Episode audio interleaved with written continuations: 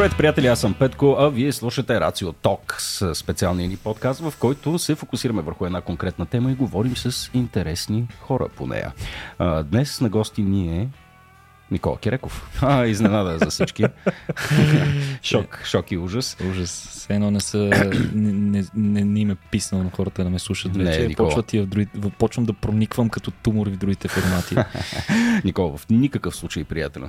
А, и пък и в този епизод ти няма да си основният и единствен наш гост. Предстои ви да разберете какво всъщност ще се случва за напред. Едно мога да кажа със сигурност. Днес темата ни е за мед и пчели. Никола, и преди сме си говорили за това, но днес ще поставим много конкретен фокус върху тая тема. А, първо, разбира се, искаме да благодарим на нашите партньори от MasterCard, с чиято подкрепа излиза този епизод. А, приятели, MasterCard от 4 години подкрепя и дигиталната платформа Истински мед. Истински мед и MasterCard помагат на малките пчелни ферми и производители на мед да стигат до крайните потребители директно. И за да подкрепят този сектор и за да се борят с проблема на изчезващите пчелни семейства, MasterCard отправят един провокативен инвестиционен съвет, Никола. Сложете парите си в буркани. Буркани с мед. Така заедно с истински мед стартират програма за лоялност, която насърчава осиновяването на кошери с MasterCard. Онлайн платформата им позволява да събирате и тяхната медена валута, Никола. Honeydrop, която после може да обмените за преживявания сред българската природа. Виж колко готино решение. Страхотна идея, да. Да, да. Така че благодарен, благодарни сме на MasterCard не само за това, че подкрепят епизода, ами за това, че са подели и тази разкошна, разкошна инициатива. Ами, Никола, обичаш ли мед, приятел? Обичам в интерес на истината мед и така, за да, за да върна въпроса, аз така да те поставя в малко неуютна ситуация в този формат и аз ще ти задам въпроси. Я, бе. Да, не съм свикнал. А ти, ти като го, силно и ти го обичаш, нали? Или? Да, да. А в да. каква форма най-често го консумираш? В течната му, в течната му фаза Ама ми е така най-приятно. директно бъркаш с лъжецата. Еми да, в смисъл аз като не знам защо а, баба ми считаше, че е изключително здравословно всяка вечер преди лягане, аз да изяждам по една супена лъжица мед, а, нещо, което нали, в, по днешните норми на възпитание и хранене, нещо абсурдно, което не трябва да се прави. А, но да, мисля, че от тогава съм развил а, така предпочитание към течната му форма. Не го С лъжицата. Е, Аз лично пък, примерно, обичам много А, на класиката, също е супер, да. с масло. Точно така, така с, също е с- супер. С, масло и мед отгоре. да, те така се е- изяждат 6-7 филии. Да, с- това е най-лошото. Нали? Ти, ти кажеш една филийка така за енергия и се Мгм. фащаш как на автоматик мажеш още няколко филии. да. абсолютно. Така е, да. Иначе, а, като, като съответно, щом го, го предпочиташ и често го ядеш, каза, вероятно обичаш повече течната му форма, отколкото тази по Категорично захаросаната ме дразни. да. Ох, добре, ами в интерес на истината, това удоволствие, което ти доставя меда, а, е доставило също удоволствие и на нашите човешки предшественици преди хиляди години. Значи в момента археологическите данни сочат, че мед е консумиран от хора, целенасочено са отглеждани пчели, за, за да се получава мед от тях, от преди 5000 години преди новата ера. Това е поне от тогава, като се сочат, че основните източници на мед тогава, основните места, където се е развивало пчеларството в някаква по-ранна форма, са били в Древен Египет, Месопот- Месопотамия, а малко по-късни свидетелства виждаме и в Древен Китай. Да. Така че това е един чудесен пример, при който виждаме а, в няколко различни култури по горе-долу сходно време, независимо едни от други, да възникне една сходна практика, което така доста ни е познато от еволюцията. Нали? Там Да. понякога възникват подобни неща. Което е, е, супер и е всъщност по същество е цяло чудо, че ние хората сме влезли в, така, в такива взаимоотношения с друг биологичен вид, с друго животно, при което реално не му вредим съществено, даже напротив, помагаме му и, и се оформя, за разлика от гледането на добитъци и така нататък, тук се оформя едно едно своеобразни такива взаимоотношения, които в биологията и екологията се означават като мутуализъм. Мутуализъм е процес, при който взаимоотношенията между два вида са взаимно полезни и за двата вида. Всъщност, пчелите ни дават мед, а ние съответно им даваме за- закрила И дом. И, Нали, и някакъв. дом им осигуряваме и така нататък и така нататък. Така че а, тези, та- тази форма на взаимоотношение е така, началните фази на симбиозата, което е ня... крайна форма на мутуализъм, при който двата вида толкова близко съществуват помежду си и си взаимодействат, че буквално не могат да съществуват отделно. Да, Това е изчезването така. на един означава В случая, смъртта за другия. в случая не е така. Мгм. Противно на нещата, които се говорят, вероятно изчезването на пчелите ще има сериозен импакт върху човешката цивилизация, сигурност, но няма да причини смъртта на хората Мгм.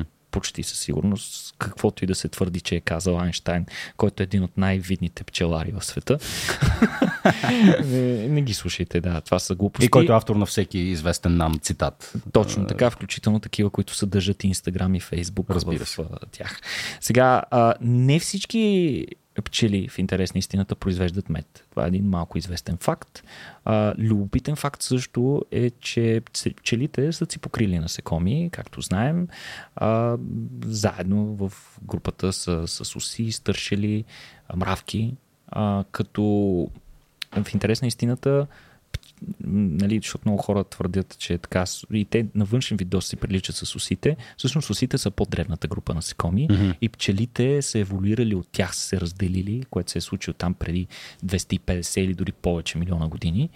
А, та, както казах, не всички пчели произвеждат мед, но основната пчела, която произвежда меда, който на нас ни е известен, се, а, е един единствен вид. И това е Апис мелифера или така наречената западна пчела, чието нормални обитания са на територията на а, Евразия. Мгм. Като обаче има и други пчели, които дават мед и които се използват до наши дни да дават мед. Има поне 11 вида а, пчели, кът, които дават мед, като някои от тях включително са и нежилещи, което е доста удобно. А, те са по-малки видове. Интересно е, че другите, различните видове пчели дават различен мед като консистенция, вкус, а, здравословни качества и така нататък. Mm-hmm. Като дори понякога и локалните популации на отделни места дават различен мед като количество и като качества. То, това предполагам се дължи на различната биосфера там, нали, на, на, на, на различните растения, от които събират мед От или... една страна, но си имат и локални характеристики. А, тук вече не говорим на ниво вид, а на ниво подвидове Аха. и раси. Така че българските пчели дават малко по-различен метод от италианските, да кажем. Но българските дават най-хубавия мед. Е, нали винаги, как моля ти си. От викаш, Има и, уси, нема. има и уси, които дават мед, между другото. Което е потрясаващо. М. А, но интересно, интересен факт е, че в, в пчеларството от дълбока древност се прилага една практика, а, за която ми е много любопитно да те попитам. Опушването. Опушването на пчели защо се прави? За да не ни жилят. Нали? Всички пчелари, виждал си, че го правят това нещо. Имат си специални такива пушилки, които по същество е такъв метален или глинен съд, а, в който а, няма достатъчно кислород за да тече горене, но има достатъчно за да а, така Да има пуш. да има пушек, да се генерира пушек. Този пушек може да бъде насочван към пчелите. Ама защо? Имаш ли някаква идея? Защо пчелите? Нямам никаква представа. Аз преди съм си мислил, че това е някаква гадна практика, в която ги опияняват нещо, за да заспят едва ли не и затова или... По-забавно е. По-забавно, По-забавно. по-забавно е Петко. Значи, всъщност оказва се, че пушека действа на пчелите на няколко нива, но едно от най-интересните е, че то задейства в пчелите противопожарен инстинкт. Всъщност пушека е сигурен, а, Знак, че нещо гори. че нещо гори, което е опасно за всички живи организми, включително и за пчелите и техните кошери. Това, което се случва на първо време е, че пчелите спират да жилят толкова, стават по-малко агресивни в такава ситуация. А, освен това, феромонът на атака, който се отделя, когато пчела бъде убита или тя нападне някакъв организъм. И в двата случая се отделят такива феромони, които задействат агресия в сред останалите посестрими на пчелите и те съответно се минават в режим атака. Обаче, когато има пушек, съединенията в пушека притъпяват действието на този феромон и той не предизвиква същата агресия. По-интересното обаче е, че този инстинкт включва инстинктивно поведение на пчелите, при които те се прибират в кошера и започват да нагъват мед. Като Яко. за последно. Като за последно. Идеята е, че кошера може да бъде запален скоро и трябва да а, вземат колкото е възможно от а, събраните ресурси, защото за тях това са резервни вещества, които са събрали, и да бъдат изнесени на безопасно място. Значи това, ако мога да го сравня с хората, представи си става пожар в сграда и ти, а, нали, вместо да напуснеш сградата веднага, първото нещо, което трябва да направиш, е отидеш, отвориш хладилника и да се надумкаш с пастърма и масло, колкото можеш, на три пъти повече, отколкото Ама можеш. те го ядат, това ли? Ядат го, поглъщат го, пълнят си стомасите и тогава и напускат кошера. И, ма как го пренасят, смисъл, те след това отиват и го повръщат някъде, така ли? Великолепно, Петко. Ще стигнем и до там. А, така. Добре. Точно това се случва, да. Ио. А, няма да се съсредоточаваме в, а, от тук насетне в физиологията на пчелите толкова много. Много сме си говорили за тях. За хората, които са им интересни пчелите, искат да разберат повече за техните уникални способности, както и за комуникацията между тях, интелектуалните им възможности и така нататък, могат да гледат нашата страхотна лекция с а, твоят а, адаш Петко Симеонов, която направихме преди няколко години. А, тя за сега има само във Facebook, а Жоро е обещал, че ще я дигитализира и ще я качи в YouTube за всички, които предпочитат тази платформа, но ще качим линкове към а, този епизод. А, супер, ако сте пропуснали този епизод, гледайте го, много е готин. Сега отиваме директно на меда и ще се съсредоточим върху това какви физиологични процеси протичат вътре Айде. при между пчелите и разбира се а, вътре в кошера. За Тук, да се тук произведе дисклеймър, ще има ли много биохимия и неща? Или...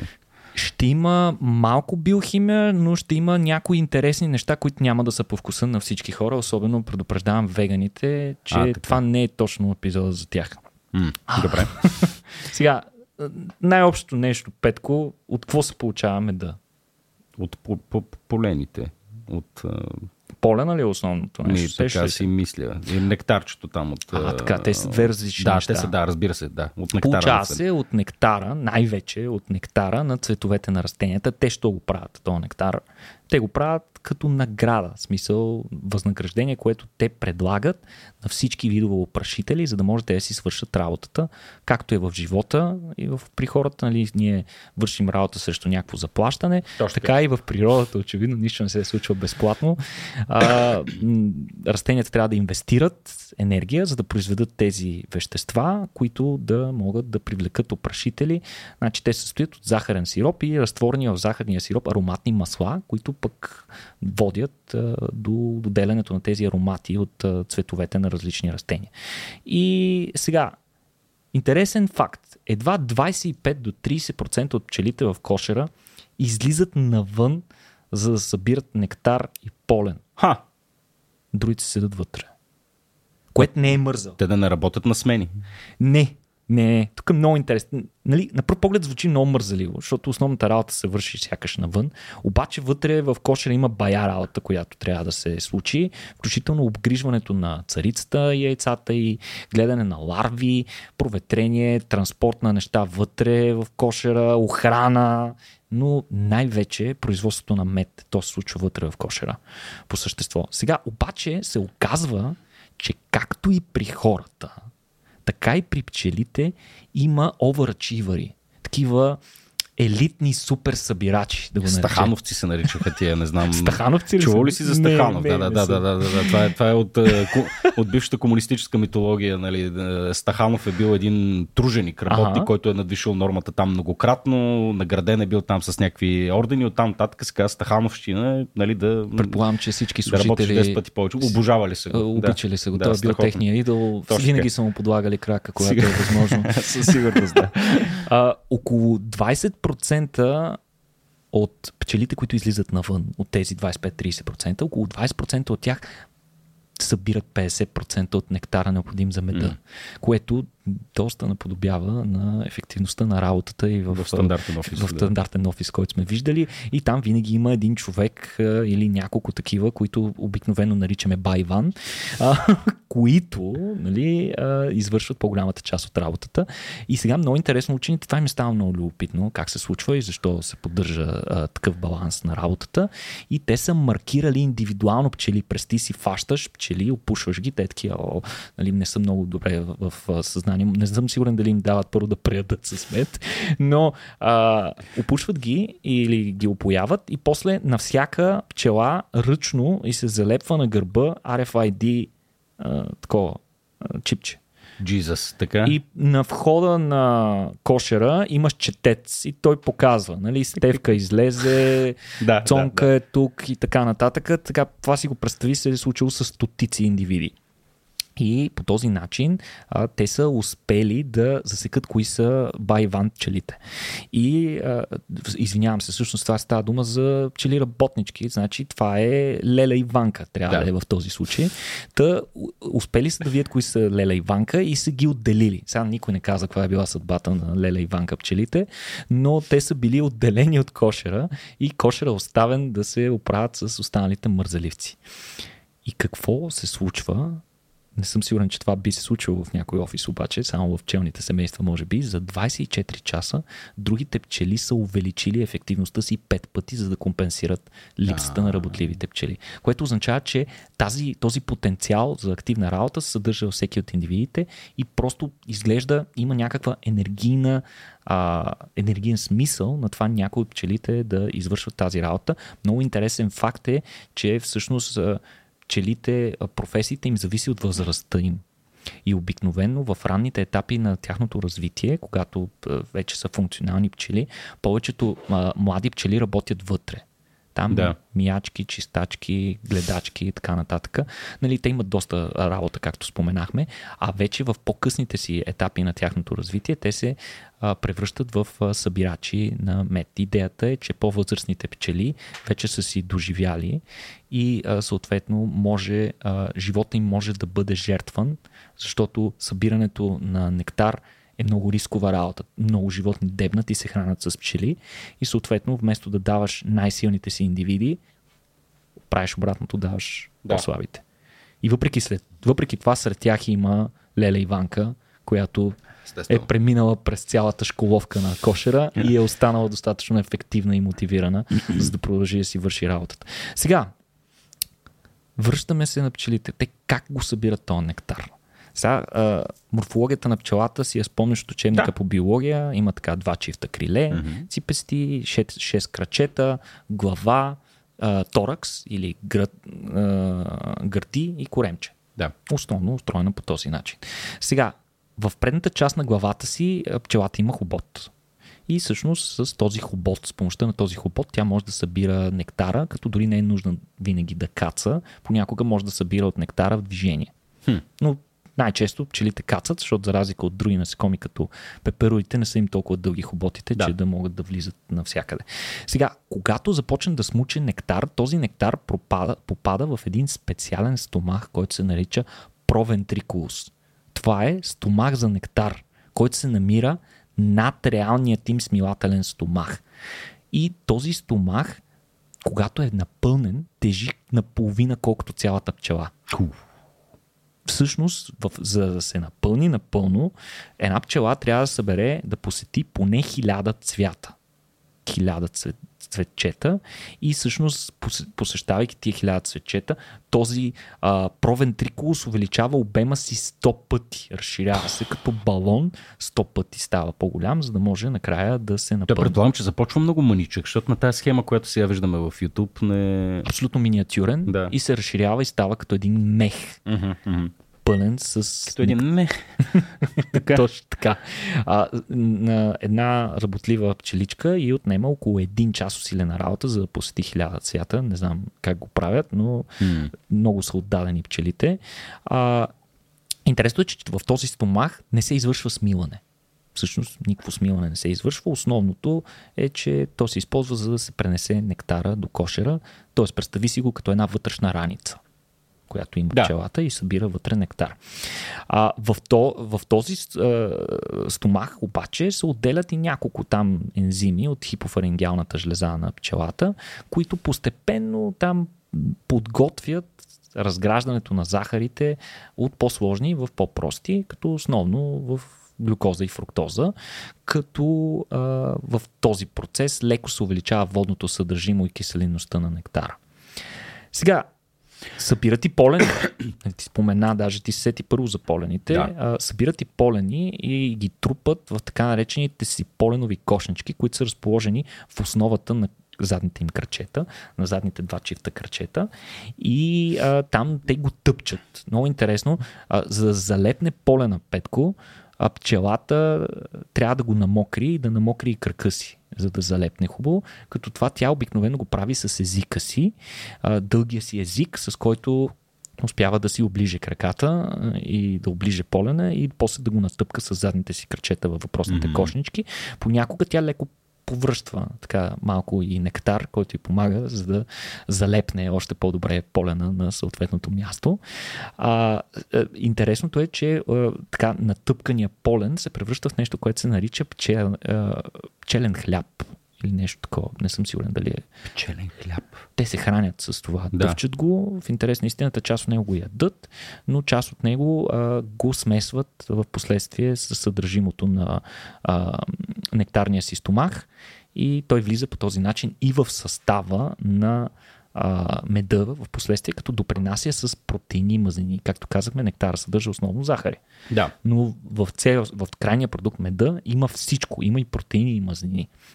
Сега, какво се случва после с това нещо, което са събрали? Това е мястото, което трябва да предупредим за всички наши слушатели, които са по-гносливи или са по така чувствителни. чувствителни или като цяло са заклети вегани и смятат меда за така вегански продукт, може да превъртите с 5 минути напред тази част, която предстои.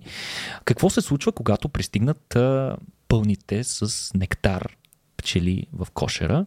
Ами те формират със своите колешки, другите работнички в кошера, формират едни своеобразни групи, работни групи, както отново да. аналогията с кошера, а, с, аз пък с офиса.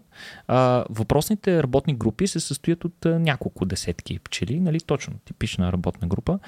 А, само, че това, което те правят е много интересно. Те, Петко, започват да повръщат нектара, който са събрали, в устицата на своята приятелка до себе си. Mm-hmm. И така доста елегантно започва едно повръщане. Е, сега, вие не си го представите точно по този начин, но то по същество е точно това. Повръщат в устата на съседката си, след което тя започва да, да си прави гаргара с въпросния нектар и го връща или го праща на съседката и така едно, една обмяна на повръщан нектар се случва. Това има смисъл, това не е просто за да, за да е отвратително, защото природата е отвратителна, ами защото а, смисъл те повръщат с стил, Петко. Защото докато повръщат, така си движат челюстите по особен начин, образувайки едни особени мехурчета до челюстите си, които осигуряват голяма повърхност за изпарение, което подпомага този нектар да бъде концентриран, да се изпари водата от него и да се повдигне концентрацията на захари вътре в него. А, един цикъл на обработка на такъв нектар продължава около 20 минути. Такава оргия си представи с повръщане.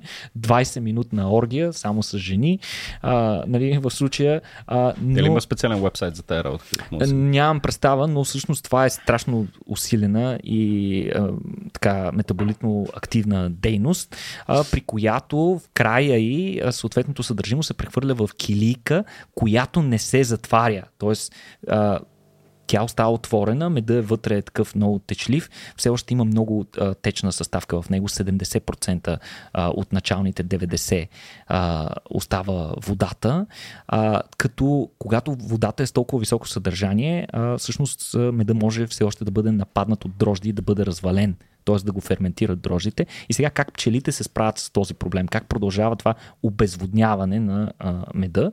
Ами всъщност пчелите имат много сложна система за терморегулация в кошера, като денонощно поддържат местата, където се съхранява меда с температура 35 градуса почти близка до нашата телесна. Да. Това е зиме, лете, ден, нощ. Няма значение. Като за целта те подгряват кошера чрез вибрация на тялото си, все едно се трепериш, за да генерираш топлина. Това го извършват 50 000 индивида, си представи, които се тресат, за да затоплят, когато навън е студено. Или пък се охлажда, когато пчели носят вода вътре в кошера и от изпарението на водата се охлажда и всъщност а пък други пчели седат на ключови места на кошера и пърхат супер енергично с крилете си един своеобразен климатик. Хм. И по този начин се извежда водата от. Създават се идеални условия, за да се изпари водата и да се образува крайното, крайния мед, който ние познаваме, който е вече свръхнаситен захарен разтвор. И чак тогава килийката с а, съхранения мед се затваря. Сега тук можем да сложим едно своеобразно определение, защото до тук си говорихме за мед много, ама какво всъщност е меда? Меда всъщност можем да го определим като ето ти едно определение за мед. Нали всички знаят какво е мед, ама никой не си мисли какво е определението. Аз би го нарекал. Това е една смес между ензими, цветен нектар и полен а, като в процеса на обработка на тези неща се получават и нови съединения, цялото нещо се дехидратира, докато се получи плътен, гъст захарен разтвор. В началото нектара е с 80-90% вода, в крайният продукт меда той е 15,5 до 18% вода. Хм. Така че доста сериозна работа да. е свършена. Сега, защо е сладък меда? Ами това е заради високото съдържание на прости захари. Те са, както казахме, основно глюкоза и фруктоза. Има малко по-сложни такива, малко пентоза, галактоза, изомалтоза, изо всякакви такива галактози и неща. А, приблизително същата захарност, колкото захарта. Тоест една лъжица захар в рецептите отговаря гордо на една лъжица мед. мед. Да. Това е много удобно, защото много лесно могат да се заместват двата продукта да. едни с други, но въпреки това меда има особен аромат, който захарта няма. Иначе горе-долу същата и енергия носи една лъжица мед, каквато е една лъжица захар, около 46 килокалории. Hmm. Сега, меда е леко киселинен. Около pH между 3,2 и 4,5, горе-долу колкото портокалов сок е киселинен, като а, това му дава допълнителни микро, антимикробни качества, което е много важно, меда да е достатъчно траен. В делви, открити при археологически разкопки, са откривани следи от мед, който след това а, той е бил много силно дехидратиран от а, годините. А, после са го рехидратирали и са го тествали и той е бил и си е мед. мед. И си е мед, е, точно така, без да се развали. Сега, кристализацията, която ти толкова мразиш, Петко, се дължи на основно на кристализиране на един монозахарид. Това е фруктозата, като най-активно кристали се образуват на 13 до 17 градуса. Тая температура най-много кристализира меда. Под 5 градуса меда не кристализира. Ако го държите в хладилник, а, меда, който е течен, той така по този начин може да се съхранява непроменен дълго време. Ето ви един Ха. Хак. Хак, който може да използвате в ежедневието си. Меда не замръзва, което е много интересно, просто започва да тече много бавно. При температура от минус 42 градуса, тук говорим за физико-химичните му качества, при температура минус 42 градуса добива характеристики на стъкло. Аморфно твърдо тяло стъклото не е точно твърдо, то е аморфно вещество и може да си направите стъкло от мед при тази yeah. температура. Това 100% някой го прави. Нямам представа. А, меда съдържа много остатъчни дрожди и е хигроскопичен.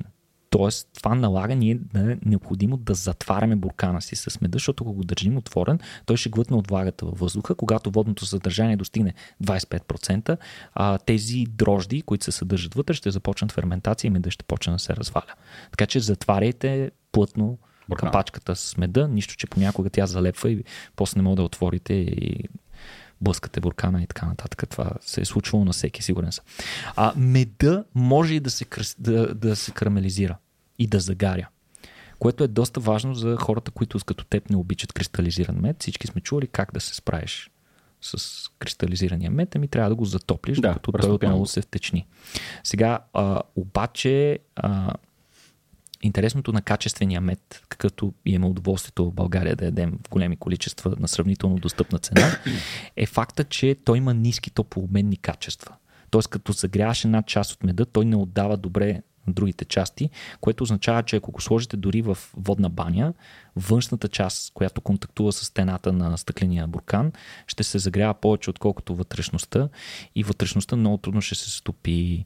И поради тази причина, ако превишим температурата, външната част може да започне да кристализира, а, да карамелизира и да се нарушават качествата на меда, да образуват се нови съединения от групата на карамелините, които са над 100 различни химични съединения с различни качества, някои от тях са канцерогени и така нататък.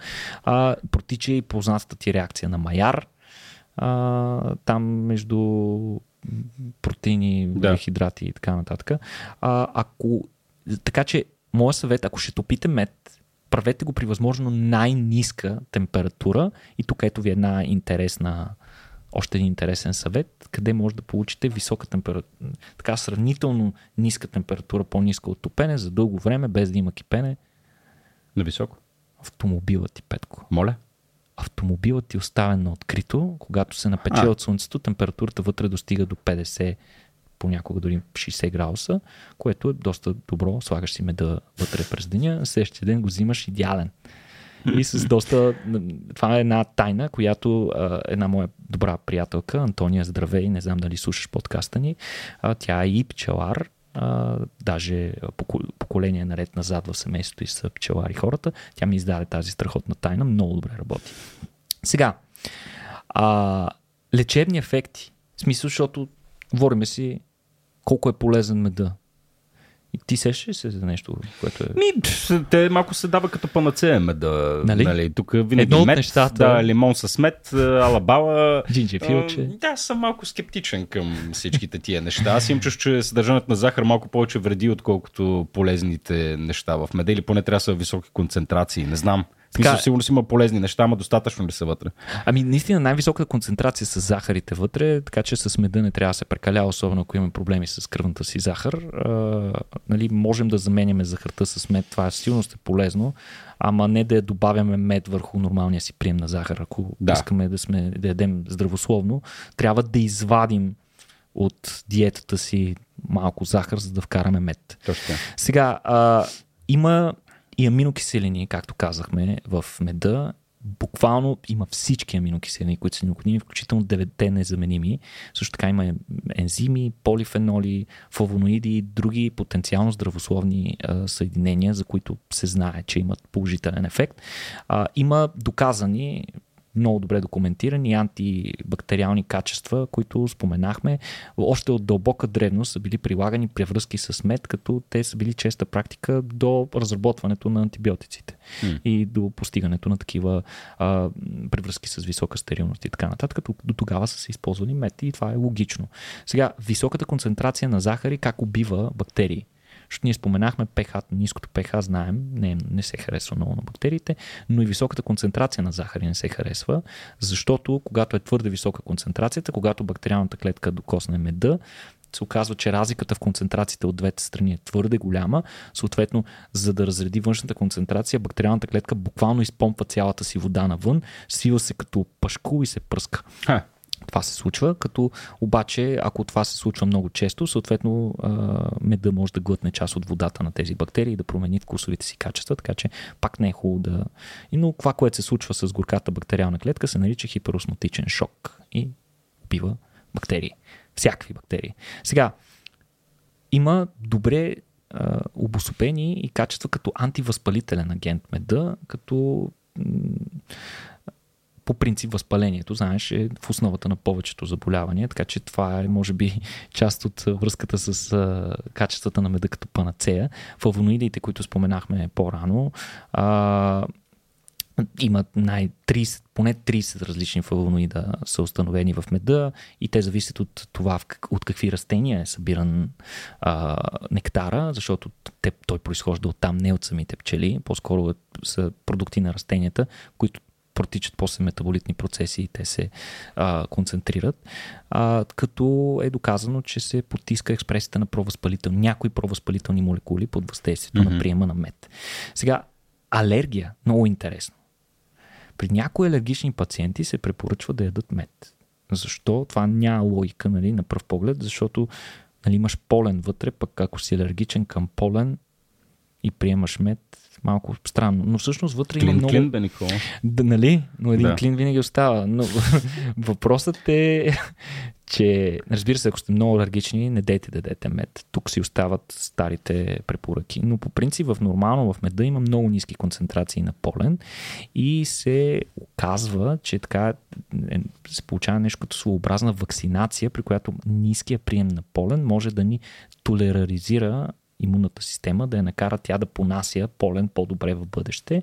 И а, се оказва, че при такъв редовен прием се намалява интензитета при някои състояния, като например алергичен ринит, като най-добри ефекти има, ако ядем мед добит локално в 40 до 50 км радиус там, където пребиваваме най-много през годината, Да. защото там са и растенията, с които най-често се срещаме с техния полен и съответно пчелите са събирали от тези растения нектар и полен и най-добре действа локалния мед. Така че взимайте си локален мед.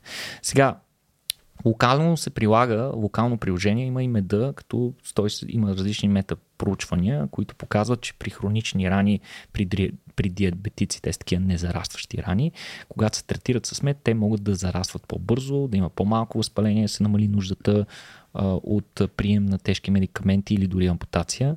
Много добри резултати има и при леки изгаряния. Подчертавам леки изгаряния, сега да не тръгнат хората да си слагат мед по изгаряния втора и трета степен, моля ви не. И при някои след оперативни рани също така помага доста и при регулацията на високо кръвно налягане, като там научните данни помагат, показват по-добри резултати при жени. Не се знае защо. Срещу рак имат някакви свидетелства, че идеята е там, според учените, които го изследват, че съдържа вещества, които стимулират апоптозата в раковите клетки, които иначе много дълбоко отказват да умрат. А, има серия инвитро и, и клинични проучвания. Резултатите не са възвишени, не са вау. Да. В смисъл никой няма се излекува от глиобластома, а, използвайки мед със сигурност, но а, като профилактика не пречи. Пък е нещо вкусно, що пък не. Срещу депресия, деменция, тремори и други неврологични разстройства има редица изследвания. А, масово изследване показва, че при възрастни хора, тези, които ядат мед по-редовно, т.е. поне по лъжица на ден, имат 400% по-ниска частота на клинична деменция. Това е много трудно може да се отдаде изцяло на меда. Възможно е тези хора, които ядат често мед, да имат и други здравословни навици, Да, но е да, обикновено е така. много Много очевидно, е това, да. Много очевидно, така че е една добра практика.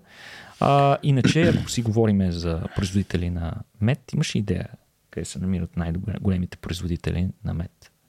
В света. Къде, където са най-големите производители на всичко. Едно Да, цяло, да, много логично Да. се насочваш. 1,6 милиона тона мед се произвежда годишно. Петко, горе Доста. Китай. Точно така. Китай е на първо място, на второ място Турция, трето място Иран, следвани от Аржентина, Украина, която е, може би е спаднала вече в Да. класацията, и САЩ. А, обаче интересното е, че обикновено имат доста различни качества мед да произвеждам в различните държави. Обикновено първенците, корелацията е, че колкото повече мед се произвежда, толкова с по-низко качество е. България е едно от местата с а, много високо качество на меда. Той често бива, в интерес на истината, взиман, това е много интересно, взимат висококачествен мед от различни локации на Балканите, България и така нататък, или пък на други места, където се произвежда високо качество и го смесват с нискокачествен мед, за да може той в последствие да мине Да. а, критериите, за да За мед. може продукта да се продава в търговската мрежа с наименование мед. Защото ако не ги мине тия критерии, защото ако е много ниско качество, Да. а, да сещаш се. Така. Тоест, нашия хубав висококачествен мед в много редица страни, той бива използван по-скоро като подобрител, а рядко така в западните държави особено, рядко имат достъп до истински хубав мед, освен ако нали, не си имат кошер вкъщи Да. директно да си го взимат. Сега, колко вида мед си мислиш, че има? Интересно. Не знам. 10, Никола. Ами, на първо време, сега то зависи, според какво ще го разграничаваме. От една страна, меда може да бъде монофлорален или мултифлорален, или едноцветен, или многоцветен. Сега не знам на български как е. Идеята е, че първия, този, който е монофлоралния, обикновенно е. А, сега той не е добит изцяло от един вид растение, но преобладава вътре нектара От... от един вид. Може да достига до 40% от а, обема на меда да е добит от, едно, от един тип растение. За целта кошер се разполага стратегически на място, където е заобиколено предимно от такива а, растения, за да може пчелите да си избират. Да. Те си избират каквото им е най-близко и най-лесно. Много често се правят такива от портокалови цветове. Тук в България е популярен от а, акация, от а, магарешки будил. Имат различни, съответно малко по-различен аромат, когато mm-hmm. той се дължи основно на един а, на едно цвете. Обаче тези, този мед, който е от един източник, е по-скоро неестествен. В смисъл, в природата много рядко се среща. Природата пчелите Взимат от каквото има, меша. Да. И там е мултифлорален. Тоест, вероятно, а, когато принуждаваме пчелите да събират монофлорален мед, това не е много добре за тях а, тъй като по-голям, по-малкото разнообразие на продукти в меда им е съответно по-малко здравословно за тях, както разнообразното хранене е по-здравословно за нас, да. така и за тях и съответно това не е добре за пчелите и вероятно намалява резистентните им способности на различни заболявания. Това рядко се взима предвид от пчеларите, тъй като при тях монофлоралния мед, който е по-труден за добив, е с по-висококачествен продукт и те не ги жалят много в това отношение. Да. Но е важно да го кажем. Сега, меда от, от друга страна, според качеството си дали на няколко вида. Първо време това е суровия мед. Това е когато той бива взет от кошера. Първо той се филтрира през едни едри пори, за да се махнат парчетата воса, крилца, кръчета и други букуци. А, като няма друга термична обработка, ни, нито механична такава. Най-често такъв ядем у нас. Това е меда, с който хората в България се сблъскваме най-често, като ако той е по-добре филтриран, кристализира по-бавно, ако не е толкова добре кристализиран, даже много често директно си го купуваме кристализиран. Да. А, причина за това е факта, че за да се получат кристали, те имат нужда от някакви нечистоти вътре, някакви а, допълнителни вещества, прашинки и така нататък, които да послужат за така наречените ядра на кристализация, около които се образуват кристали и започва да кристализира. Следващия тип мед е пастюризирания мед. Чува ли си за такъв мед? Не. Ето, има и такъв е най-често продавания мед на запад. За целта меда се нагрява до 72 градуса, което убива повечето бактерии, плесени и дрожди, като последните могат леко, както казахме, да ферментират меда и да променят неговите вкусови качества. Това го прави още по-траен продукт и съответно пък той остава течен и тече по-гладко от предишния суровия мед. Филтриран мед е следващия. Филтрираният мед изисква вече доста по-сериозна филтрация, която понякога се извършва и под налягане през много финни филтри, а като за да може да преминава меда, а, той се загрява предварително, а, за да може по-лесно да тече и да минава през филтрите. А, изобщо не кристализира такъв мед, след като си го вземеш, като обаче някои от тези процеси извличат важни съставки, които остават в филтрите или се разграждат при термичната обработка и на места е забранено да се нарича този продукт мед. Да. Това не е мед. Еми, на някои места критерия казват не е пчелен мед. Наричате mm-hmm. го по някакъв друг начин, но а, на други места правят компромиси. Има така наречения е, крем сирене, нали, ял, ял си крем сирене, да. има и крем мед. Крем мед е много популярен продукт в, в Штатите и в някои страни в Западна Европа, като той е специално обработен да не кристализира. Всъщност за целта учените, в смисъл технолозите са направили някаква технология, при която меда образува множество малки кристали, които потискат образуването на големи. И mm-hmm. това го прави един такъв мътен, мек, за продължително време. за мазане на фили. А, така. Като въстъчено масло. Точно така. Ох, хубаво. Е, по-гъстичко от въстъчено. По-гъстичко, по-гъстичко но е така като, като mm-hmm. масло. Да, се да, маже да. директно. То е много удобно, разбира се. А, по-светъл става на цвят от нормалния мед, заради начина по който тези кристали пречупват светлината.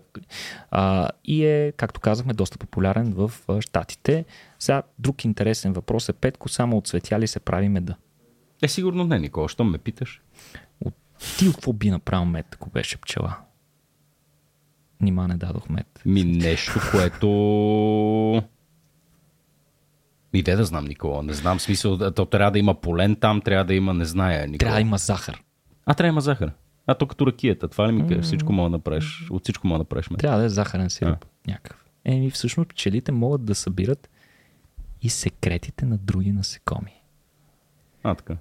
Които са сладички. листните въшки, например, като нападнат някакво растение, започват да отделят един такъв сладникъв сироп, който пчелите много често събират и така се получава. Какво? Мановия мед. А това ли е мановия мед? Мановия мед е най-малко вегетариански или веганския продукт от Защото пчели. буквално е издоен от лисни въшки. Абсолютно издоени лисни въшки. Иначе а, нещо любопитно, за което не споменахме няколко пъти, споменаваме тия килийки, в които се съхранява меда като буркани, рафтове, както искате си го представите. А, те са съставени от восък. Обаче интересното е, че пчеларите са установили през годините, че извличането на меда с минимално нарушаване на тези восъчни килийки е по-добрия метод така че ти просто да вземеш меда и да им върнеш восъчната основа, така както те вече са си Да го изградили, си го подредили, за да си я напълнят осново, си рециклират бурканите. Причина за това е факта, че а, всъщност пчелите произвеждат восък от специални жлези в задната част на тялото си, обаче им действа, а, им коства много енергия, съответно те трябва да изядат много мед, за да направят восък. Тоест трябва да изядат 6 грама мед, за да направят 1 грам восък и не е много рентабилно. Да. Затова той се рециклира от пчелите, макар че се използва и като продукт за някои различни цели. Сега питите в природата обикновено са съставени от килийки, които съдържат и мед, и така нареченото пило. Пилото са яйцата, ларвите на пчелите. Сега, в кошерите, които гледаме ние, няма. В смисъл, има абсолютно разделение между местата, където имаш пило Мгм. и местата, където имаш само мед, т.е. имаш цели пити само с мед. Имаш ли някаква идея как се постига това? Не. Супер проста начина. Пчеларите го наричат ограничител на царици. Това е просто един филтър. Мисъл, представи си е, фина тел, през А. която работничките могат да минават, ама царицата не може. Значи това е налог, все едно на бара си, е, да сложиш тясна врата, през които да не могат да минават дебели хора. Това е отвратително, нали? Смисъл, брутална дискриминация, Но. но по този начин цариците не влизат, съответно не могат да снасят яйцата в килийките, които са предназначени за мед и по този начин там има само мед. Сега, може ли меда да е опасен? 100%. Ако паднеш с каца, в каца с мед, Или каца мед ти падне на главата? или каца мед ти падне, да. Това със сигурност е вредно, но а, меда може да е вреден за бебета. Това е отдавна известен факт, но все пак има хора, които не са го чували. Затова ще споменем няколко думи защо е това нещо. Ами всъщност споменахме няколко пъти колко е а, антибактериален и така любопитни качества на меда, които го изолират от различни бактерии, гъби, дрожди и така нататък. Обаче а, има една бактерия, която не се влияе от тези антибактериални качества на меда и това е Clostridium botulinum бактерията, Ботулизъм. която произвежда ботулиновия токсин, едно от най-отровните а, Мгм. вещества, познати на човечеството. А, идеята е, че спорите на бактерията Clostridium, значи нормална бактерия никакъв шанс няма, но спорите са много резистентни, могат да издържат десетилетия в почвата и съответно могат да попаднат заедно с пчелите вътре в меда и няма да се разградят. Сега няма много спори на тази бактерия в меда, така че той не е опасен за възрастни хора. Обаче децата на възраст под една година особено, те имат много слаба имунна система и съответно тези бактерии, тези спори могат да покълнат при тях и затова е абсолютно непрепоръчително да се дава мед на деца на възраст под една година. Има обаче и друг интересен пример за опасен мед. Петко, чува ли си за лут мед? Лутмет. Лут мед. Не, никога не съм чувал за лутмет. Лудия мед е много интересен пример за това как нещо, което за нас е толкова популярно, меда и който знаем, че е толкова здравословен и така нататък, пък може да има, може да получиш интоксикация от него. Тя се дължи на така наречените греянотоксини, които се съдържат в меда, добит от нектара на някои растения, като например рододендрони, лавари и азалии, които съдържат този токсин в себе си. Ако пчелите събират повече от такъв тип, живеят в район, където има такива растения и събират съответно повече такива, а, такъв нектар, а, може да се натрупат тези греянотоксини, които водят, имат много неприятни ефекти, като например замайване, слабост, може да причинят хипервентилация, гадане, повръщане, по-рядко ниско кръвно налягане, може при по-голям прием да доведат до шок, разстройване на пулса, конвулсии, много рядко до смърт. Може да умреш от мед. От лутмет. Обаче в ниски концентрации въпросните вещества причиняват халюцинации и еуфория. И тук, както Опа! можеш да се сетиш, Да. този лутмет всъщност е важен фактор в някои култури. Той има години, може би столетия на използване в като рекреационно, като наркотик Да. като а, такива държави са, например, Непал и Турция, където а, въпросният мед те го добиват от една специална медоносна пчела, най-голямата медоносна пчела. Това е друг вид. Говориме си за апис дорзата, която, един по-специален нейн такъв подвид, която много обича да събира от тези растения съответно нектар. И този мед е зверски, зверски скъп. И доколкото знам, има специални церемонии, в които хората са казвали, че като събереш, като е пресен, особено такъв мед, буквално една лъжица и си там. О, найс. Хората винаги са намирали с кого се надурсат Никола. А, Никола, както винаги, беше изключително изчерпателен, беше много, много, много интересно. Фигуративен на моменти, твърде да, много. точно така фигуративен, да. Както обикновено, Никола, ти си много така красноречив, забавен, приятен и хубав. Но а, ти си само част от а, нашия разговор за пчелите и меда, който ще проведем днес. А, така че благодаря ти, Никола, за за това. А ние, приятели, с вас продължаваме в втората част с един наш приятел от поленити. А, така че останете с нас. А междувременно пък може да, да проверите и малко повече за програмата на платформата Истински Мет и Mastercard а, и за техния пчелен инвестиционен портфел Honeydrop. А, ще го намерите в линка малко по-долу. Връщаме се след малко. Окей, okay, след това дълго и пространствено изложение на Никола Кереков, нашия учен на щат който надявам се всички научихте доста неща за пчелите. Сега продължаваме нашия разговор с Сергей Петров. Е, Сергей е CEO и основател на Поленити. Добре дошъл, Сергей. Добре заварили, благодаря за поканата. А, сега ние преди да започнем а, записа, тък му а, си говорихме с теб какви теми искаме да обсъдим, а, докато си говорим. И а, на мен това, което ми е интересно е, тъй като ти очевидно си млад човек, който се занимава с, с професия, която, която е свързвана с нещо малко по-архаично. А, когато говорим за както и да е била форма на замеделие, обикновено си представяме едни, а, една друга категория изчезващи хора и винаги е освежаващо да видим, че е така поколението, към което аз самия принадлежа, а, всъщност продължава да се занимава с нещо такова. И пчеларството е нали, също е така един много интересен бранш на, а, на земеделието.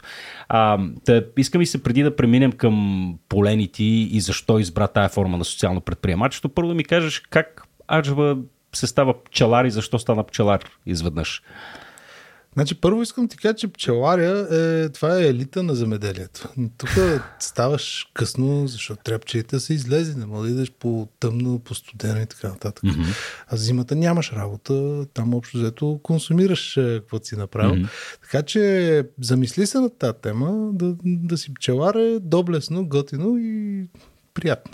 И приятно. приятно. Бе, от това, което ми разказа преди малко, има си и своите рискове, май. Има своите рискове и като цяло си е работа с природата, така че самото това е доста несигурно, но mm-hmm. това е и а, на, на тръпката. Нали? Трябва да, да оцени човек нещата с и хубавото и лошото. Да.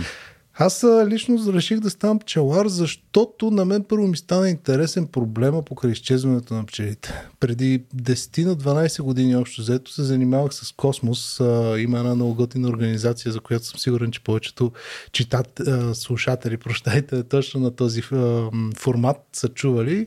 Endurosat или Space Challenges преди Ти това. си бил част от Endurosat? Да, още преди да стане интересно. Е, найс. Да, ние с Виктор Данчев се познаваме едно намигане към Виктор. Е, той е нашия щатен физик, е, нали, когато имаме теми за физика. Аз знам, че вие с тях сте много гъсти.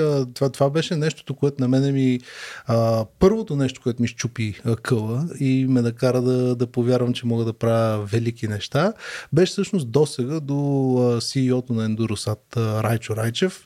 А, намигване към него, нали, шаут mm. Райчо. Райчо е най-голямото перде и най-големия а, мозък, който аз съм имал а, така удоволствие да познавам. Перде, защото това е един от хората, които ме научиха, че най-важното нещо, което можеш да гледаш, не е а, обстоятелствата или кой как ще накърнеш, ами когато имаш цел, ти трябва да знаеш какви са принципите и на база на тия принципи да се а, да направляваш действията си, така че всъщност да правиш бушит активити, mm-hmm. да правиш правилните неща. И аз се въртях около него, записах се в тази програма Space Challenges, тя беше невероятна. В смисъл там а, след лекции, след работа аз ходех, нали, когато можех, защото аз бях от тия студенти, дето и работеха, налагаше се. И когато можех, ходех на лекциите, които организираха. Тогава това беше една много малка програмка, нали, тък му започваше и а, до, сега, до сега ми до хора от НАСА, през, разбира се, видеовръзка, беше нещо откачено за мен. Тогава не си представях, че аз мога, нали, човек от Люлина, израснал съм в Люлин, който не знае, Люлин е втория по големия град. в България. да. А, та, това беше нещо невероятно и а, когато нали, започнах да, да, да работя по-близко с а, такива хора, си дах сметка, че не съм чак толкова глупав. Сигурно има нещо от главата ми, дето може да се извади, може да е полезно на другите и малко по малко нали, взехме и изваждаме такива неща. И а, едно от, а, една от възможностите, които ми предостави тази програма, беше да кандидатствам за един университет, наречен Singularity University. Там приемаха с пълна стипендия. Аз нямах пари да, да се включа в университета, но много исках и съответно трябваше да, да, да потърся възможността за стипендия. А, условието беше да реша, т.е. да предложа решение на проблем, а, който е един от нали, така, големите проблеми пред човечеството и потенциално за 10 години да повлияе положително на поне 1 милиард души. Което не е малко като задача. Един милиард се бая. Звучи ми тривиално, като за един следобед да го измисли човек. Общо да. Не, те идеи бол. А, идеи такива, колкото искаш, може те сега седнем да помислим на какво може да помогне. И, а, ще ти разкажа след малко и за това как всъщност имах един друг такъв сблъсък с реалността, когато отидах там. Но това беше трамплина за мен. Аз а, тогава си помислих какво наистина ме интересува. Кое е нещото, което след а, 10, 20, 50 години е много сериозен проблем за човечеството. И се загледах в а, нещата, които аз обичам. Природата, земеделието. Аз съм човек, който е отраснал по, покрай нивите. Нашите са, нали, не са градски хора а, съвсем и общо взето копали сме лозета, овошки и така нататък. Бил съм, цапал съм си ръцете цял живот. И това нещо ме вдъхновява. Аз обичам да съм близо до земята, до слънцето, до природата. И си помислих, добре, какво е от нещата, които мен ме вдъхновяват, неща, които аз мога да повлияя. Кое ме интересува? Не знаех много за пчелите, обаче разбрах, че пчелите изчезват. По това време 40% от пчелите вече ги нямаше а, от тези, които се менажират нали, в кошери, които всъщност са ни важни на нас. И си казах, добре, това какво значи? Ако пчелите са отговорни за 70% от храната, която слагаме на масата си, и 40% от пчелите ги няма, значи математиката отива много зле. Mm. И, и почнах да си мисля какво може да направим, за да обърнем този тренд. Започнах да чета какви са проблемите на пчелите. А, минахме през пестициди, климатични проблеми и така нататък. И си давах сметка, че всъщност едно от, един от проблемите, че не разбираме достатъчно добре пчелите. Тоест, а, кошър е, а, макар да, да го менажираме добре, той е затворен. Той е затворен през 99.9% от времето и така и трябва да бъде. Тоест, ти не знаеш какво става вътре.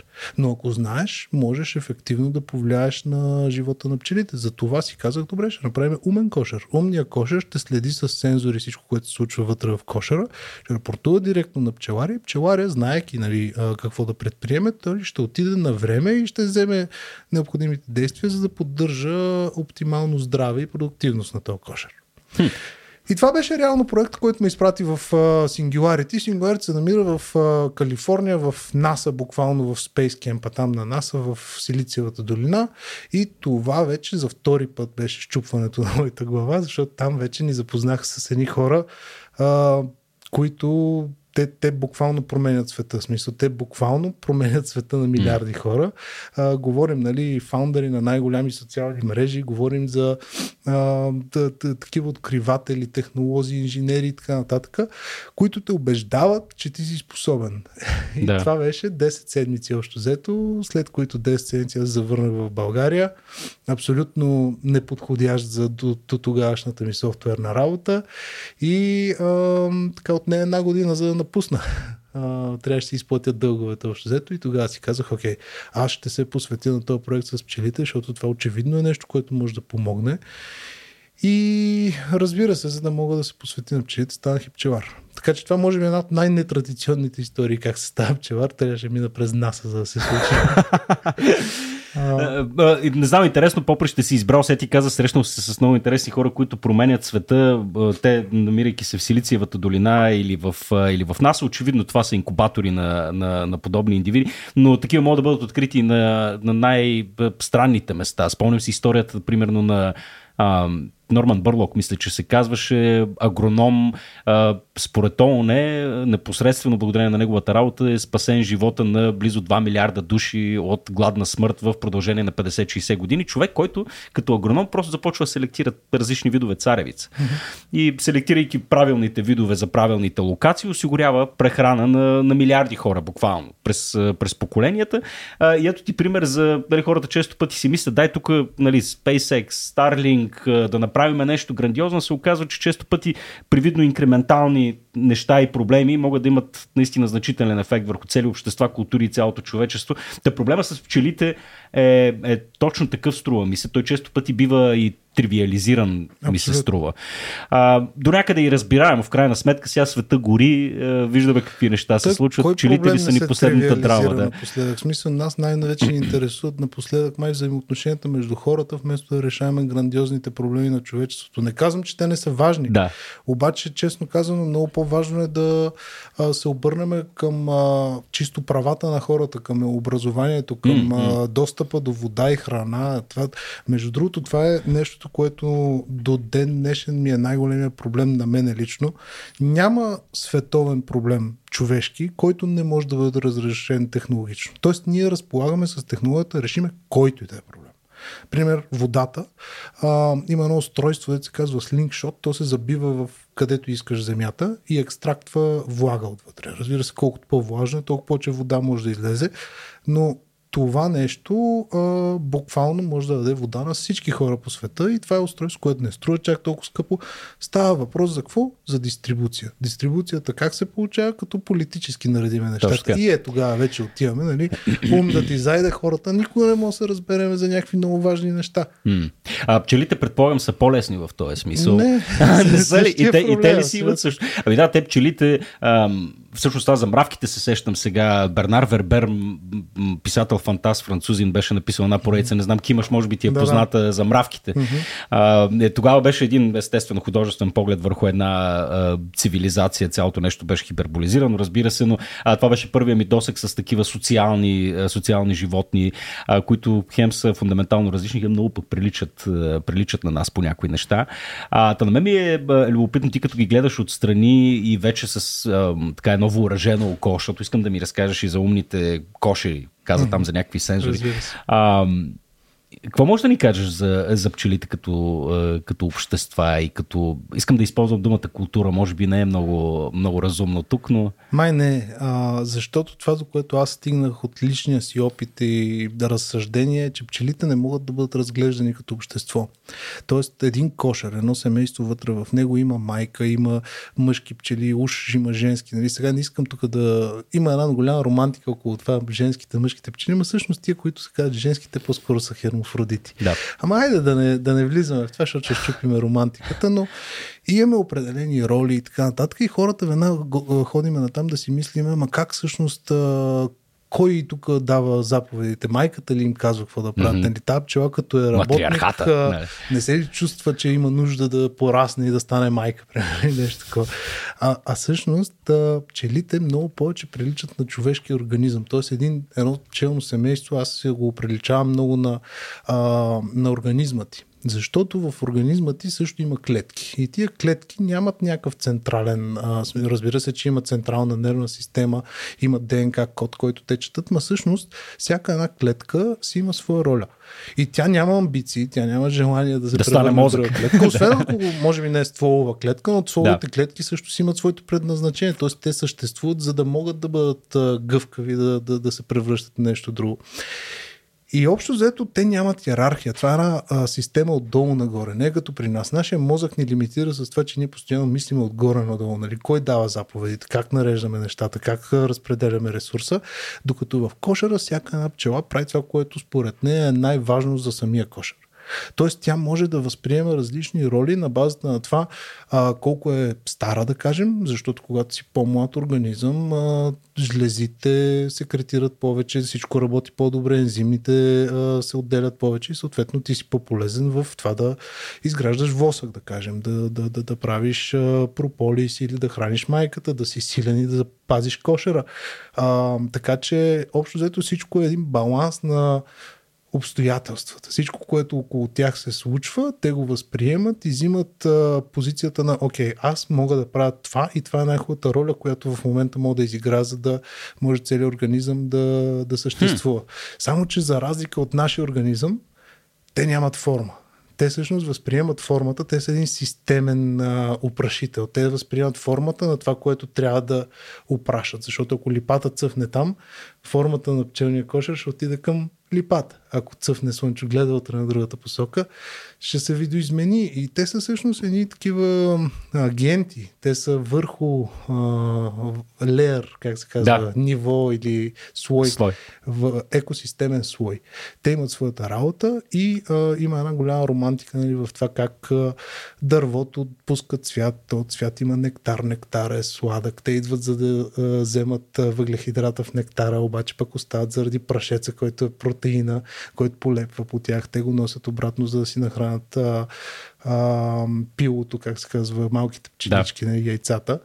Та, има много голяма романтика в цялото това нещо, обаче за да я видиш, трябва да се откъснеш от а, предразсъдъците си, че видиш ли, някой тук е шеф и да заповеди. Нали? Да, да. Еми то, това е стандартният ни подход. Ние антропоморфизираме всяко, всяко нещо. Нали? Много хубава дума, която не може да кажа. да, в смисъл не мога да избягаме от склонността ни да разсъждаваме за всички живи същества, като за нас самите или през нашата си призма и се опитваме да си ги обясним по този начин. Но това е много любопитно, тъй като ам, за пчелите винаги сме разсъждавали за този вид социални насекоми, сме мислили за тях индивидуално, като за едни предварително програмирани същества, които правят само едно нещо. И ти казваш, че те в рамките на жизнения си цикъл всъщност могат да възприемат най-различни роли, а, което е нещо, нещо ново за мен.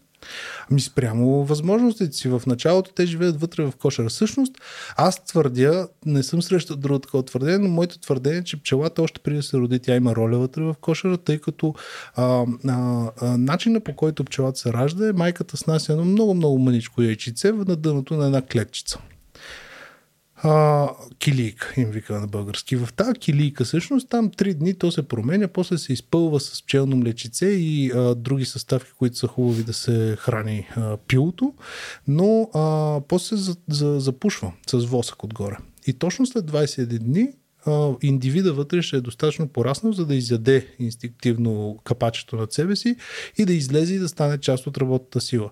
Но дори преди това, той може да консумира повече или по-малко храна, за да терморегулира кошера което е според мен невероятно, тъй като явно още докато не е готов индивида, той вече има нагона нали, за това да, да помага по някакъв да, начин. Да. Така че той живее 21 дена като яйце, а, след това 21 дена обикновено е вътре в кошера, произвеждайки първо восък и други неща, които секретира с тялото си, произвеждайки мед, а, секретирайки един много готин ензим инвертаза. А, уникален. А, и след това 21 дена е навънка. А, ходи, събира прашец, а, нектар, вода в а, самия край на живота си и ако обстоятелствата го диктуват, а, тези роли се променят. Хм. Тоест, а, има причини, например, отравяне с пестициди. По-голямата част от летящата пчелата, дето е навънка, умира. Ми какво правим? Редуцираме а, начина по който работиме, дори може да изхвърлят малко от яйцата и започват да работят по друг начин. Хм. Значи все пак са силно адаптивни. Абсолютно. Да. А... Всъщност ние не можем да ги убиеме. Това, което казва, че са избиваме пчите, ние нямаме шанс да го направим. Това, да. което имаме шанс да направим, е да щупиме нашата аграрна система, защото ефективността на пчелите всъщност ни е позволила да построим аграрната система около тях. Те са най-важни опрашител да. в а, а, аграрната култура и няма друго насекомо, което може да 60-100 хиляди индивида ги затвориш в една котия нали, и да разчиташ на тях с течение на години. Да, да. Хм. Да, да, спомних си думите на Джеф Голдбум, нали, който с крилатата му реплика живота намира винаги начин. Нали, като мислиме за такива проблеми, не трябва да забравяме, че той живота ще намери начин. Ние сме Абсолютно. прецакани, нали? не, не някой друг. Сами се прецакваме, да. Добре, а, разкажи ми за този умен кошер. Какво представлява умния кошер? Ами, а, умния кошер представлява като концепция беше нещо по-различно от това. Нали? Това, което ме вкара в ония университет, не е това, което в момента строиме, просто защото когато теорията срещне реалността, започваш да мислиш за реалните проблеми на хората и това, което, до което всъщност се редуцира, е устройство, което може да влезе във всеки един кошер. Ние го наричаме B-bot. И то усеща някои ключови параметри. Температура, влажност, за да сме сигурни, че поддържате най-съща среда. Това е изключително важно. Няма да влиза влизаме в, тия, а, така, в тази дискусия. А, но интересното при нас, това, което мерим е звука. А, звука за всяка една колония е индивидуален. Така както в един панелен блок може да видиш всяко едно семейство си има различен тон на общуване mm-hmm. и така нататък. Аз пак виж как отивам към... Антропоморфизираш. Антропоморфизирам. а, те си имат определена, да кажем, номинална частота. Така, когато си жужжат, когато всичко е нормално, има мет и така нататък. И да кажем, че тази частота е 160 МГц. А, извиняй, херца. Ако се случи нещо, тя може да се промени. Тоест, всеки път, когато ти отидеш и чукнеш по кошера, тя се променя. И това се променя в едно такова, изразя се буквално, ако отидеш до коша и сложиш ухото и чукнеш, се чуе едно такова но ако имат по-дълъг проблем, да кажем, че са, имат болест или паразит, или са отровени с пестицид, а, се променя цялата им а, чистота. Т.е. тя се качва на друго ниво и започва да вибрира там. Ние се опитваме да направим и до някъде успяваме речник между пчелата и кошера, който казва нали, коя частота на какво е а, равносилна. Само, че тук много се радваме, че напоследък на, напредна изкуствен интелект, тъй като това не е много лесна работа. Понеже, както казахме, пчелите са много а, а, податливи на условията около тях. Тоест, всяка една колония за себе си има съвсем различен звук, който може да се промени от вятър и от всякакви други неща. Така че ако няма някой, който да ти анотира данните през цялото време, всъщност имаш много голям проблем с това да го напишеш този речник. И сега напоследък вече, когато изкуственият интелект има възможност да взима достатъчно много информация от различни места, а, отвързва нашата ръче да почнем да се занимаваме с това, за да, за да го използваме и радикално да увеличим скоростта, с която пишеме този речник. Супер странно, че в пчеларството има big data проблем. Нали, това е.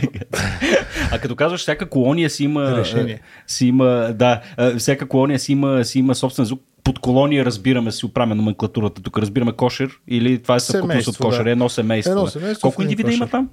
Ами между може да са 10 хиляди през зимата, mm-hmm. а може да са 150 хиляди и повече през лятото. Да. В зависимост от а, системата, кошер и така нататък. Добре, а, сега понеже искам все пак да засегнем темата и за социалното предприемачество, за това какво, правите, какво правиш ти всъщност нали, там с екипа от хора, които работиш в Поленити. А, първо, а, разкажи за тази инициатива, която имате в момента в Mastercard, ако може на две на три да ми разкажеш и после да ми кажем за какво говорим, говорим за поленити. Аз ти казах, че пчеларите по принцип много обичаме да говорим, така че да. а, влеземе ли в темата с пчелите, малко трудно да се затвори в устата. А, но аз действително се гордея с това, което прави моя екип, защото ние оперираме върху три стълба. Това с технологиите е първото нещо, което правим. Второто е всъщност бизнес иновации. И те бяха продиктувани от това, че всъщност ние се опитваме да решим един грандиозен проблем за човечеството, обаче погледнахме към България и се оказа проблема, че си е чисто политически. Пчеларите се отказват от пчеларството, защото а, изкупната цена на меда е изключително ниска и тя се поддържа ниска. А, нали, като говорим ниска, сега ще цитирам неофициални цифри, защото официалните са малко завишени, но 3 до 5 лева за килограм на мед на едро. Нали? Това, е, това е абсурдно. Това е в момента, което се случва в пчеларството. Може да ми повярвате, защото аз всеки ден го живея това. 3 до 5 лева е толкова абсурдно, че направо не знам как някой може да му стиска да го предложи на пчелари и все пак те им извиват ръцете и го купуват на тази цена. Значи днеска купува гипс. Той струва толкова. 3 лева килото. Да, гипс е доста наличен да. в целия свят. Вау! Така. А, това напълно обезмисля усилията на пчеларя и пчеларите се отказват. Толкова се отказват, че а, от 2019 до 2022 30% от българския пчелар е изчезнал. Не пчелите. Ние в България имаме много оригинален проблем. Пчеларите изчезват. И цялото това нещо е продуктувано от лошите економически условия. Когато ние погледнахме на там и се замислихме, добре, какво мога да направим? А, раз, а, а, разбичкахме го проблема, как се казва, разнищихме mm-hmm. го, както инженери само го правят и то а, нали, без да влагаме чувство, а, сложихме фактите на маста и осъзнахме, че всъщност има, има какво да направим. Меда е третата най-фалшифицирана храна в света. След млякото и зехтина а, е меда. Общото между тях е, че мога да смесиш нещо друго, в нашия случай захарен сироп, и това нещо не мога да усетиш с езика си. Та, ние си казахме, добре, де, това със сигурност неминуемо пречи на доверието между хората, които потребяват мед да го продадат. Какво ако направим една система, в която ние кръстихме осинови кошер, в която ти имаш пълен поглед на веригата от кошера до твоята маса. Значи казваме ти, това е Даниела Челебиева. Шаут-аут Даниела Челебиева е един от любимите ми хора на този свят. Тя е в Добрич пчелар, учител по математика, много готин човек. Какво ако кажем, това е Даниела, това са нейните кошери, Тая година тя е извадила три пъти мед. Ние три пъти сме го изтествали, сложили сме го в бурканчета и ви го изпращаме. Това, което видиш, нали, на кошера, нейната снимка, е това, което ще получиш. В допълнение ще сложим и лабораторния анализ в самия сайт, където го продаваме меда. И не само това, ми ще обещаваме на а, на потребителите, че Даниела ще получи колкото можем пари да им дадем, да й дадем. Тоест максималното, което ние може да си позволим, за да може все пак бизнес модела да се търкаля. Да. И хората го разбират и си казват, да, аз ще си купя малко по-скъп мед и вие ще дадете малко повече пари. И ние точно това правим. И а, много съм доволен, че всъщност има вече пчелари в тази програма, които а, не само, че са доволни от това заплащане, ми около това започват да изграждат по-голям капацитет, купуват си кошери, продават ни повече мет и така нататък. И с тази програма Осинови кошер, всъщност нашето дружество стана най-голям продавач на мед в България, за което шаутаут към абсолютно всички хора, които станаха адвокати на пчелите, защото аз не вярвах, че това ще се получи толкова бързо и а, лесно, но, но всъщност а, се получи и а, привлече а, корпоративни клиенти. А, сега корпоративните клиенти що идват? Те, разбира се, също получават мед за осиновения кошер. Това е най-сладкото нещо. Да. Pun intended.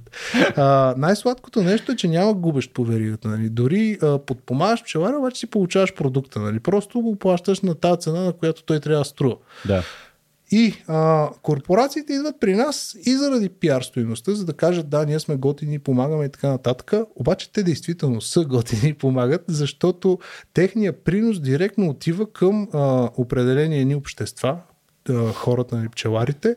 А, това помага нали, за а, издигане на, на тия социални а, групи, които не, са, не се справят толкова добре, помага за биоразнообразието, помага за опрашването, за осигуряването на бъдещите, а, на храната на бъдещите поколения и общо взето а, се завъртя много хубаво така цикъл, че а, доста компании дойдоха да ни потърсят и да питат как може и ние да помогнем. Да. Едни от тях бяха MasterCard, между другото. Това е само, само shout-out днеска, но а, те са един от най-готините партньори, нали, които един бизнес може да си представи, защото а, ние сме малък бизнес. Мисъл, най-големите, да продават мет, не са кой знае колко а, Ние сме малък бизнес сравнително и, и дойдоха едни такива хора, които протегнаха ръка и казаха, дайте да видим какво може да направим. Аз казвам, да, осиновеци кошери. Добре, добре, още, още. Нали? Викам, най-много имаме нужда хората да говорят за това, защото проблема с пчелите по света е а, огромен. Той е добил такива мащаби, че вече няма а, лесно връщане назад. Не може някой да плати за това. Трябва всеки един човек да стане отговорен и да разбере за този проблем, за да може да стигне до всички и всеки да се почувства като, че има отговорност към решаването на проблема. И кампаниите на MasterCard за популяризиране на нашите усилия направиха точно това. Наскоро имаше фестивал с 3D мапинг, как се казваше, май месец по сградите на София. Да, да, спомням си го даже да и те така финансираха библиотеката да, да се превърне. Там не пише истински мед или осинови коши нещо такова. Там, там говореха буквално за пчелата, летеше, показваха различни части на света. Да, беше много готино, аз го гледах. Невероятно, да. И, и е такива неща реално на нас ни трябват. А, на нас, като казвам, нямам преди вече нашата фирма, да, на мене, на тебе и на всеки един, който ни слуша и не ни слуша и всеки един човек. На нас това ни трябва да имаме поглед и знание за проблема, за да мога го решим. Иначе няма го решим. Да. Има ли подобни а, аналогични схеми и друга да е по света. Тъй като на мен това ми се струва като един много успешен модел, който, както ти каза, издигат се едни цели общности. Наистина, един, един вид хора, които считаме ги за еднорози вече. Нали? Ти верно ли си пчелар. Нали, това не е нещо, което се среща често. Но а, това много ми напомни на подобни схеми, които сме наблюдавали преди в годините, примерно микрокредитиране конкретно на жени в Бангладеш и в такова. Това са пак а, един такъв вид а, а, действия, които привидно изглеждат не особено а, сериозни, но се оказва всъщност, че те имат огромен ефект върху, върху хората. Тук в случая не само върху хората, ами върху екосистемата и върху хиляда, върху хиляда други неща. А, мисълта ми е това като кейс стъди. Бива ли прилагано другаде в Разбира момента? се, че да. има смисъл. Не, не сме открили топлата вода да. напълно, но никой не го прави с такъв размах, защото а, едно на ръка, че нали, продаваме много мед, т.е. повишаваме и количеството мед, което българи не яде. Обаче а, не мисля, че някой до сега го е правил, в смисъл не, че мисля, знам, че никой не го е правил нали, с а, рисково финансиране, защото аз... Стартъп, а, нали? Да, аз, аз го правя през стартъп, хода убежда, убеждавам инвеститорите, че има абсолютно смисъл да инвестират в това, че дори да, да, да, да, да се провалим, това, което сме направили, семето, което сме посяли, ще продължава да расте и ще създава да. допълнителна стоеност за напред в годините. И, и така сме се разгърнали, че то по някой път ме плаши, но сега като спомена и жени, нали, които се подпомагат, ние а, имаме много голям интерес в това да привлечем повече жени в пчеларството, защото това е, както казахме, елита на земеделието. Да. А, имаме инициатива, наречена Пчеларски университет. А, скоро започва следващото издание. В смисъл, там има няколко курса и м- основното издание е това, което ти дава инвентар и практически обучение и така нататък, но там даваме и стипендии за жени. Така че кандидатствайте, драги дами, за Пчеларския университет. Има стипендии, може да предприемете нещо интересно, да започнете нов занаят, що не е ново препитание. Хм, звучи страхотно. А това чисто сега, доколкото разбрах, е, ти, ти спомена дамата в Добрич. Е, предполагам, че са необходими определени условия, за да се случват е, нещата оптимално. Но чуваме и все повече за така, градско отглеждане. Добре, на казах от Шумен е Даниел. От Шумен. Аз съм от Шумен. Виж, Трябва да се Даниел, защото... Даниел, да, да, да, супер, супер. Добре, ще, ще си размениме контакти, скоро ще в Шумен. А, мисълта ми е, необходими ли са наистина тези неща да се случват там, където обикновено се прави земеделие, в провинцията, да чист въздух, да е по... А, защото все повече се говори за градско отглеждане на пчели, нали, тук по бизнес гради а, да се слагат... А, има ли компром... прави ли се тук някакъв, някакъв компромис от гледна точка на, на това, а, на, на здравето на кошера, на типа мед, който се произвежда? Има ли разлика между градското пчеларство Ми, и не Честно казвам, това е много интересно, контраинтуитивно, но а, градското пчеларство трябва да се смята за био тъй като наоколо няма площи земеделски, в които се използват пестициди. Хм. Така че градското пчеларство би следвало да е по-чисто и наши експерименти също са доказвали, че а, меда, произведен в града, по нищо не отстъпва на а, меда полифлорния на поляната. А, един интересен проблем е, че в Берлин, примерно, прекалено много кошери по балконите и всъщност няма достатъчно паша за всички пчели. А, но от друга страна в България имаме хляб дедеме в тази посока. А, не казвайте на никой, обаче в нашия офис има кошер на, на балкона. Да си остане между нас и всички слушатели. А, имаш право, по принцип. Имаш, а, запознайте се с а, закона, ако на 5 метра пред кошера, на 3 метра надолу, нагоре, на страни няма никой и на 200 метра няма административна сграда, на практика не могат да забранят да имаш кошер. А тук каква е чисто, смисъл, там от екосистемна гледна точка, ам, сега очевидно пчелите се нуждаят от цветя, от, от, от, от растения, нали, в, да. в най-общия случай. Сега градската среда, тя бива, а, сега може би не толкова в България, колкото си представям за други по-излъскани пространства. А в България, за щастие, парковете, парковете дали а, волю или неволю, са малко по-диви пространства, в които все да. още избояват по, по-естествено някак си седят. А, и слава богу, ако питаш мен, че не всичко е рай грас. А, Въпросът е наличието на кошери в градската среда, а, тя подпомага ли и това да, да имаме малко повече растително многообразие, те бидейки опрашители? В смисъл, завърта ли се едно колело, в което дали това е по-полезно за пчелите, пък и за растенията, пък и за пчелите, пък и за такова? Или градската среда не е... На пчелите много не им пука дали са в града. Ако да, има те си намират паша, къде да... Тук имаме липи в София, все още сме доволни това, че града ни е достатъчно зелен. По принцип, това, за което говорех, романтиката между пчелата и, и, и цветето. Когато цветето а, осъзнае, че от нектара му е пито и че той е опрашен, защото нали, то каца на тичинката отгоре, праха полепва по пчелата. Това е готино, защото пчелата като лети се наелектризира положително, защото е печага, mm-hmm. а, а пък дървото негативно а, наелектризирано и като кацне той буквално се случва нали, Да. Полепва нещо се. съвсем Да. нормално.